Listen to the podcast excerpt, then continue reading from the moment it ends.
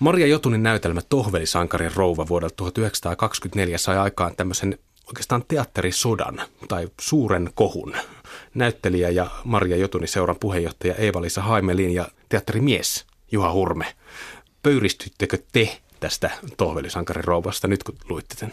Mitä no, se Eeva-Liisa? Kyllä, kyllä mä, mä, mä tota, kun näin sen kansallisteatterissa, mä en ollut varmaan lukenut silloin, niin kyllä mä hämmästyin, kun se ruumisarkku ilmestyi sinne ja jotenkin tämä karnevaalinen tunnelma, niin pikkusen meni niin kuin, oho, oho ymmärrän tavallaan kyllä sitä aikaa ja, ja tota, koko sitä, sitä, miten ihmiset ajattelivat ja miten oli, niin että se oli, se oli varmaan kammottavaa.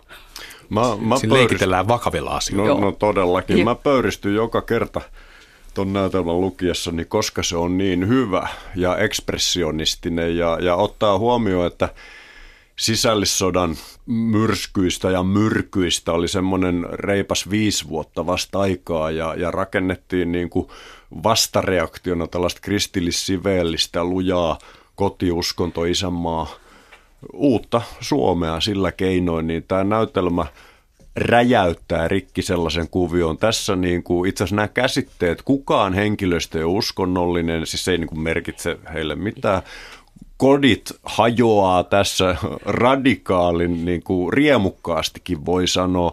Ja sitten, sitten niin kuin tällainen aatteellisuus kuin isänmaallisuus niin on näiden henkilöiden intressien niin kuin ihan, ihan jossain toisaalla kuin missä he liikkuvat tässä näytelmässä, niin tämä on ollut kova pommi silloin 24, mutta tärkeää on se, että se on sitä yhä. Se on, mm. se on railakas ja nyt ihan toisilla tavoin. Nyt niin kuin sen tähden, että se on taiteellisesti niin pätevä ja, ja, ja odottaa vaan uusia tekijöitä. Tohvelisankarin rouva, se on, se on farssi. Storia on vähän vaikea itse asiassa referoida, koska siinä tapahtuu niin hirveästi. Mutta perusasetelma on se, että talon isäntä Adolf, se on tämä tohvelisankari. Tohvelisankarin rouva on hänen vaimonsa, hänen toinen vaimonsa Julia. Ja he odottaa kieli pitkällä Adolfin veljen rikkaan Justuksen kuolemaa ja perintöä. Asiat ei mene aina niin kuin suunnittelee. Kyllä. Millainen tämä yhteisö teidän mielestä tässä näytelmässä on? Se on sillä tavalla, anteeksi, mä, no niin, sillä tavalla moderni, että, että ihan tästä rooliluettelosta niin me saadaan tietää, että Adolf on saanut potkut työstään, sehän on niin kuin nykypäivää. Ja YT-neuvottelut on päällä siellä sun täällä. Ja, ja kohta me opitaan myöskin, että dokkaamisen tähden hänellä on alkoholiongelma, hän on tällainen niin kuin metsä, metsäalan toimija. Ja, ja to, hän on toisissa naimisissa ja, ja tähän yhteisöön kuuluu myös hänen tyttärensä Pia, joka on hänen edellisestä avioliitosta. Ja tämähän on kauhean modernia mm, kokoonpano. Kyllä. Se oli aika poikkeuksellista valintaa vähintäänkin näytelmäkirjailijalta vajaa sata vuotta sitten.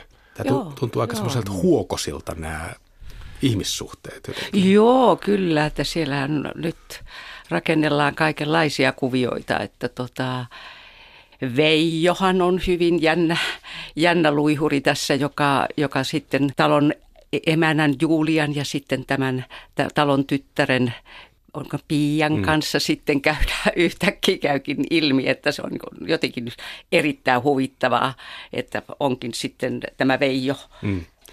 Että kummanko, ja siellä, se, se, on jotenkin niin liikuttava se kohtaus siellä loppupuolella, kun että kumman, kummanko otat tai kummanko jätät ja ei oikein taas sitten naiset valitse, mm. naiset pistää komiin. Tässä rooliluettelossa Veijo on sanottu, että se on herrasmies. herrasmies ja mikä, se on hieno vitsi Joo. rooliluettelossa, koska hän on jotakin ihan muuta, mutta se on tärkeää, hän ei ole myöskään täys roisto, niin kuin ei koskaan Jotunilla. Et se on myös näytelmiessä tällainen hienous, että ihmiset on koko ajan – puolikkaita ja murtoosia, niin kuin me ihmiset ollaan. Mm. Niissä on hyvää, niissä on huonoa. Ja, ja on kiinnostavaa, että näytelmä, hän kuitenkin otsikossaan nimeä ikään kuin sen keskeisen henkilön, joka on tohvelisankarin rouva, eli Julia, jo, jossa me opimme naisen, joka on siis todella käyttäytyy niin kuin tavoin, joka ei vastaa ehkä meidänkään niin kuin moraalisia normeja, mutta merkittävää on, että hän on täysin rehellinen. Hän ei missään vaiheessa teeskentele eikä,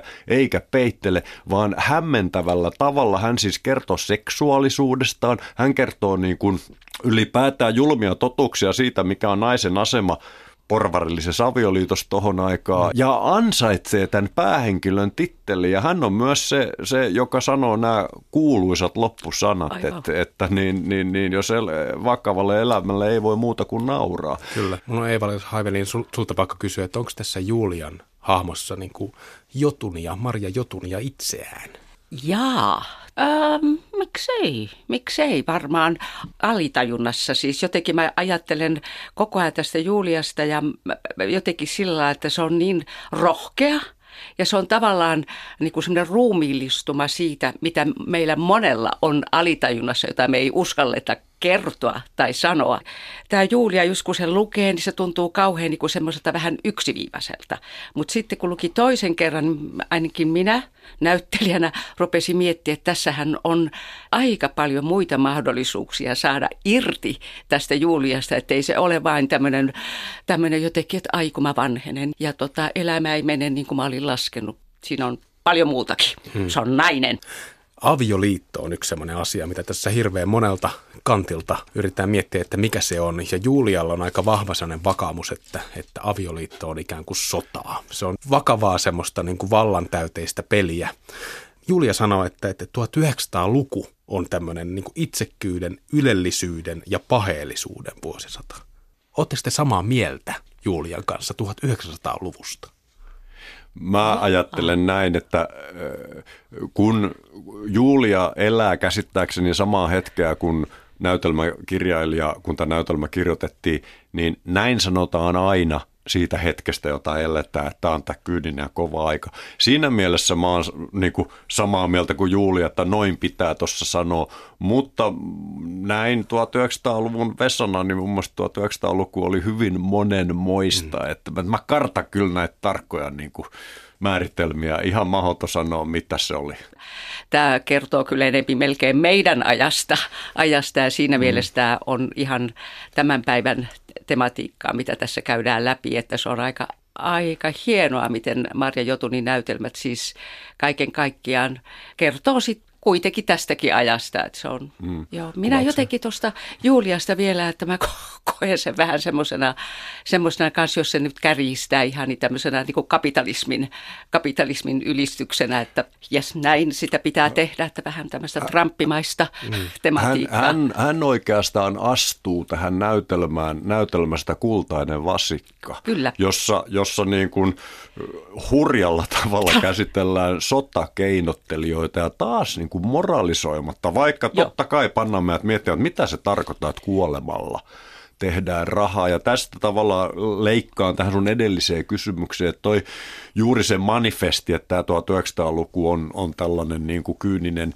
hyödy vuossatta, niin, niin siinähän kuitenkin tämä näytelmä myöskin on kirjoitettu ensimmäisen maailmansodan jälkeen, joka niin kuin – tarkoitti sitä, että se 20. uljas vuosisata, mitä nyt mietitään, niin se niin kuin alkoi tosi rikkonaisena ja mikä myöskin symbolisesti ihmistä ainakin koki silloin mennyt rikki. Tämä 1800-luvun tämmöinen niin kuin säätyläisyhteiskunta, jos ihmisillä on paikkansa jo etukäteen niin kuin predestinoitu kohtalonsa. Ja si, si, sen asian kirjailija Maria Jotuni on, että hän ihan tätä todellista murrosta, sitä murtautumista nykyaikaan, niin kuin modernin tuloa sekä yhteiskunta että miksei taiteisiinkin, sitä hän kuvaa äh, hempeilemättä ja moralisoimatta. Siinä on hänen suuri arvo.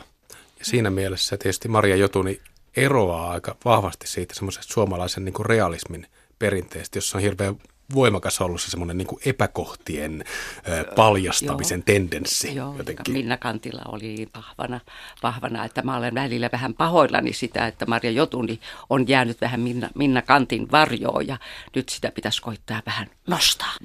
Mulle he ovat yhtä tärkeitä, mutta tässä näytelmässään kerrotaan niin kuin tämä näytösten tunnelma, eli eka joo. näytös aamuvalastus, toinen näytös ohennettu aikainen Joo. iltavalastus. Ja sitten paras kolmas näytös, joka on tämä tämä niinku mielipuolisuutta hipova kuoleman ja ahneuden ja rakkaudenkin karnevaali, hämyisä yö, epätodellinen. Ja tämähän on ihan juuri tätä ekspressionismin ja tyylittelyn niinku vahvaa ohjelmaa. tällä alalla Suomessa ei ollut oikein tekijöitä. Eino Leino oli hurjasti taistellut tämmöisen vapaamman teatterin puolesta ja itsekin yrittänyt, mutta ei saanut mitään vastakaikua. Ja, ja vannottiin juuri se mainitsemasi realismin piikki. Tässä on yksi syy, miksi kansa – ja eduskunta pillastu tästä näytelmästä. Ei pelkästään nuo sisällölliset tekijät, vaan tässä niin kuin mentiin sinne, mihin ei haluttu mentävän siinä selkeässä Suomessa, mitä yritettiin rakentaa. Aivan, joo. Yksi, yksi sellainen asia, mikä herätti aika paljon niin kuin keskustelua ja semmoista vieroksuntaa, oli tämä suhtautuminen kuolemaan. Just mainitsemassa sitten tässä kolmannessa näytöksessä, joka on tämä tämmöinen niin karnevaali, hyvin groteski karnevaali-kuvaelma, missä tota, kaikki on kännissä – tekeydytään. Kieltolain aikana. Kieltolain aikana. Tekeydytään kuolleeksi, ollaan kuolleita, mm. synnytään kuolleista tämän yhden, yhden näytöksen aikana. Se syy, minkä takia kaikki on kännissä siinä kolmannessa näytöksessä, on, että hän on juhlinut tämän Justuksen, tämän rikkaan Ja tavallaan varastanut kuolemaa. hänen viinaa, etenkin ottaa huomioon, että hän, hänellä, hänen kuolemansa aiheutui siitä, että hän oli vetänyt litran virolaista salakuljetuspirtua, mikä kyllä Mäkin ymmärrän, että se voi tuottaa kuoleman Ainakin välikuoleman. Nimenomaan. Mä, mä pidän sitä tämän näytelmän huikea tärkeänä, tärkeänä aiheena tätä tämän lopun hämminkiä ja aivan eriskummallisesti, ihan siis maailmankirjallisuuden mittoissa tämä kuoleman kanssa pelleily, että, että sille mä en heti keksi minkäännäköistä vertailukohtaa – niin kuin, niin kuin näytelmätaiteessa. Toi on ihan poikkeuksellista sekoilua tämä ruumisarkun ympärillä tapahtuma.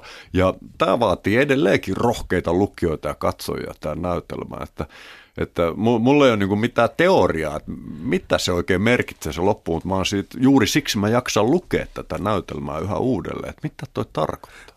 Voisiko ajatella, että Maria Jotoni oikeastaan haluskin kirjoittaa just näin laajan kuvan kuolemasta, siis tässä näytelmässä viitataan esimerkiksi Shakespearein Hamlettiin, ollaanko joo, vaiko eikö olla joo, tämä koko niin kuin kuoleman ja elämän ole, olemisen ja olemattomuuden niin kuin välinen ratkeamaton jotenkin ö, mysteeri, että mennään jo niin kuin tällä vaikeuden ja laajuuden tasolla tässä, tässäkin näytelmässä.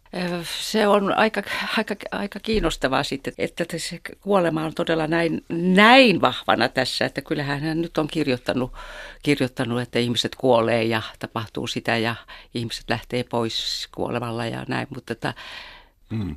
Tosi kun, jännää. Joo, kyllähän Jotunin tuotannossa kuollaan, mutta kun tässä ei kuolla. Mm. Niin, kun tässä, tässä ei kuolla, kuolla se kaikki, kaikki on ihan parhaissa voimissa. ja jotenkin tuntuu, että kaikkein parhaimmissa potkuissa on juuri nämä vanhat veljekset Adolf ja Justus tuossa lopussa. Että he kuitenkin on tuon kaiken selvittänyt ja jotenkin jaksaa, he jaksaa nauraa vielä lopussakin tälle Joo. kaikelle.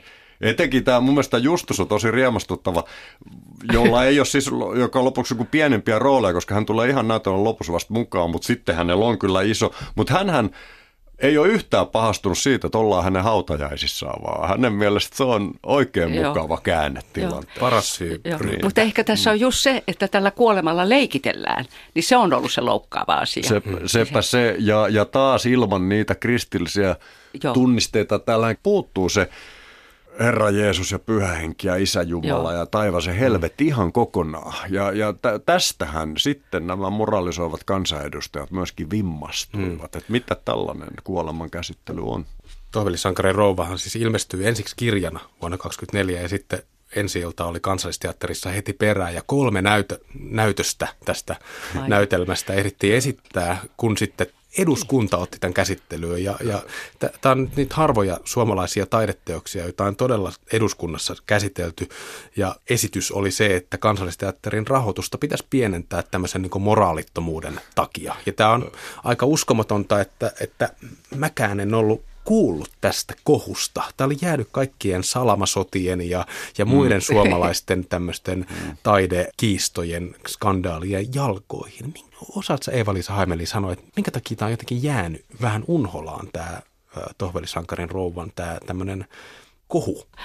Onko se onko sitä koitettu mitätöidä sitten kuitenkin sillä että ei se nyt ole, että mä itsekin kuulin tästä vasta muutama vuosi sitten, sitten Panu Rajalan kautta, kun hän kertoi, kertoi tässä, niin mäkin olin mm. vähän niin kuin hämmästynyt, että aha, että ei se ole kovin, kovin tietoisuudessa ollut. Mä en tiedä, miten Juha, tiedä, ootko sä tiennyt tästä? No kuule, ihan yhtä hätkähdyttävää tuoretta uutinen mulle. Kyllä mä luulen, että se skandaalin kärry tuuletettiin nopeasti pois oh. siksi, että Jotuni kuitenkin oli niin kova ja niin Nimi. tasokas.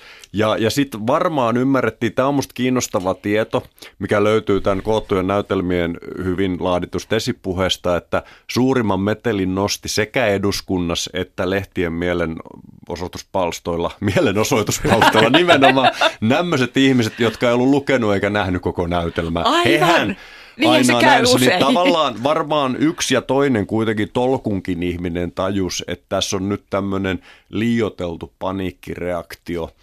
Ja täytyy muistaa myöskin, että teatterihan oli tuore ja sen nimi oli uusi Suomen kansallisteatteri. Ja se oli ladattu niin kuin hurjemmalla arvolatauksella kuin nykyisin me ajatellaankaan. Se oli todella Suomen kansallisteatteri.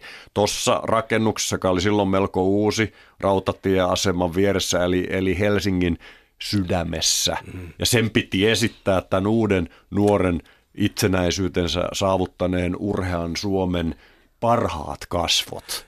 Ja niin il- tämä näytelmä niin kuin löi tiskirätillä mm. niille kasvoille ja, ja kohu oli tavallaan ansaittu, jos näin mm, voi sanoa. Kyllä, se var, mm. varmaan oli ansaittu. Mm. Mutta... Tämä on hyvä tämä sun havainto, että, että se, se ei ole jäänyt tällaisena muotikohuna Joo. edes elämään. To, niin, toisin kuin vaikka Jouko Turkan ympärillä tai mm. sitten Hannu Salama, Salama, joka on nyt tämmöinen aivan, aivan niin kuin arkkityyppinen suomalainen suuri kysymys, niin kuin mm. se onkin. Mutta Kyllä. Kun tämä juttu, niin tämmöisen niin kuin sivuhuomautuksena teatterihistoria menee usein tämmöisten niin kuin suurten ikään kuin sukupolvikokemus kokemuksia rakentaneiden näytelmien ö, mukaan. On lapuolaisopperat mm. ja PTQ ja tä, tämmöiset jutut, ja mm. hirveän vähän siellä on naisten kirjoittamia näytelmiä. Et, et, et jännällä mm. tavalla sitten tämä niin naisten kirjoittama kirjallisuus on sitten kuitenkin jäänyt kollektiivisen historiakäsityksen ulkopuolelle. Sitä, just sitä kollektiivista historian käsitystä on, ovat määritelleet miehet, johtuen tästä niin kuin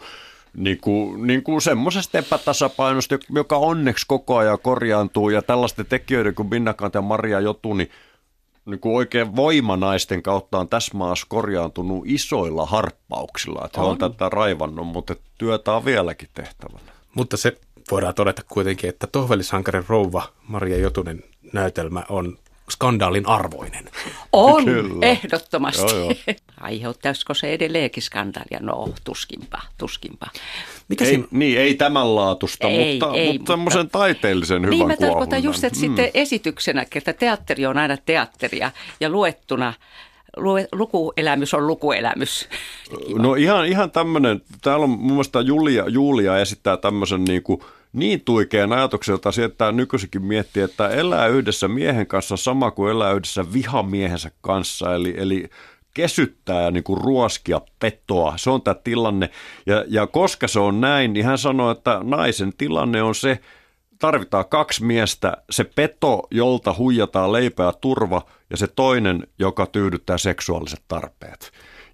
Tämä on mun mielestä kyllä myös 2017 vuonna niin mitä kiinnostavin lausunto. Oh. Nyt me voidaan niin kuin miettiä erilaisia puhujia tuolle arviolle, mutta et niin – Joo. Se puhuja, jonka mä kuvittelen tuolle lauseelle nykypäivänä, on semmoinen miesasiamies.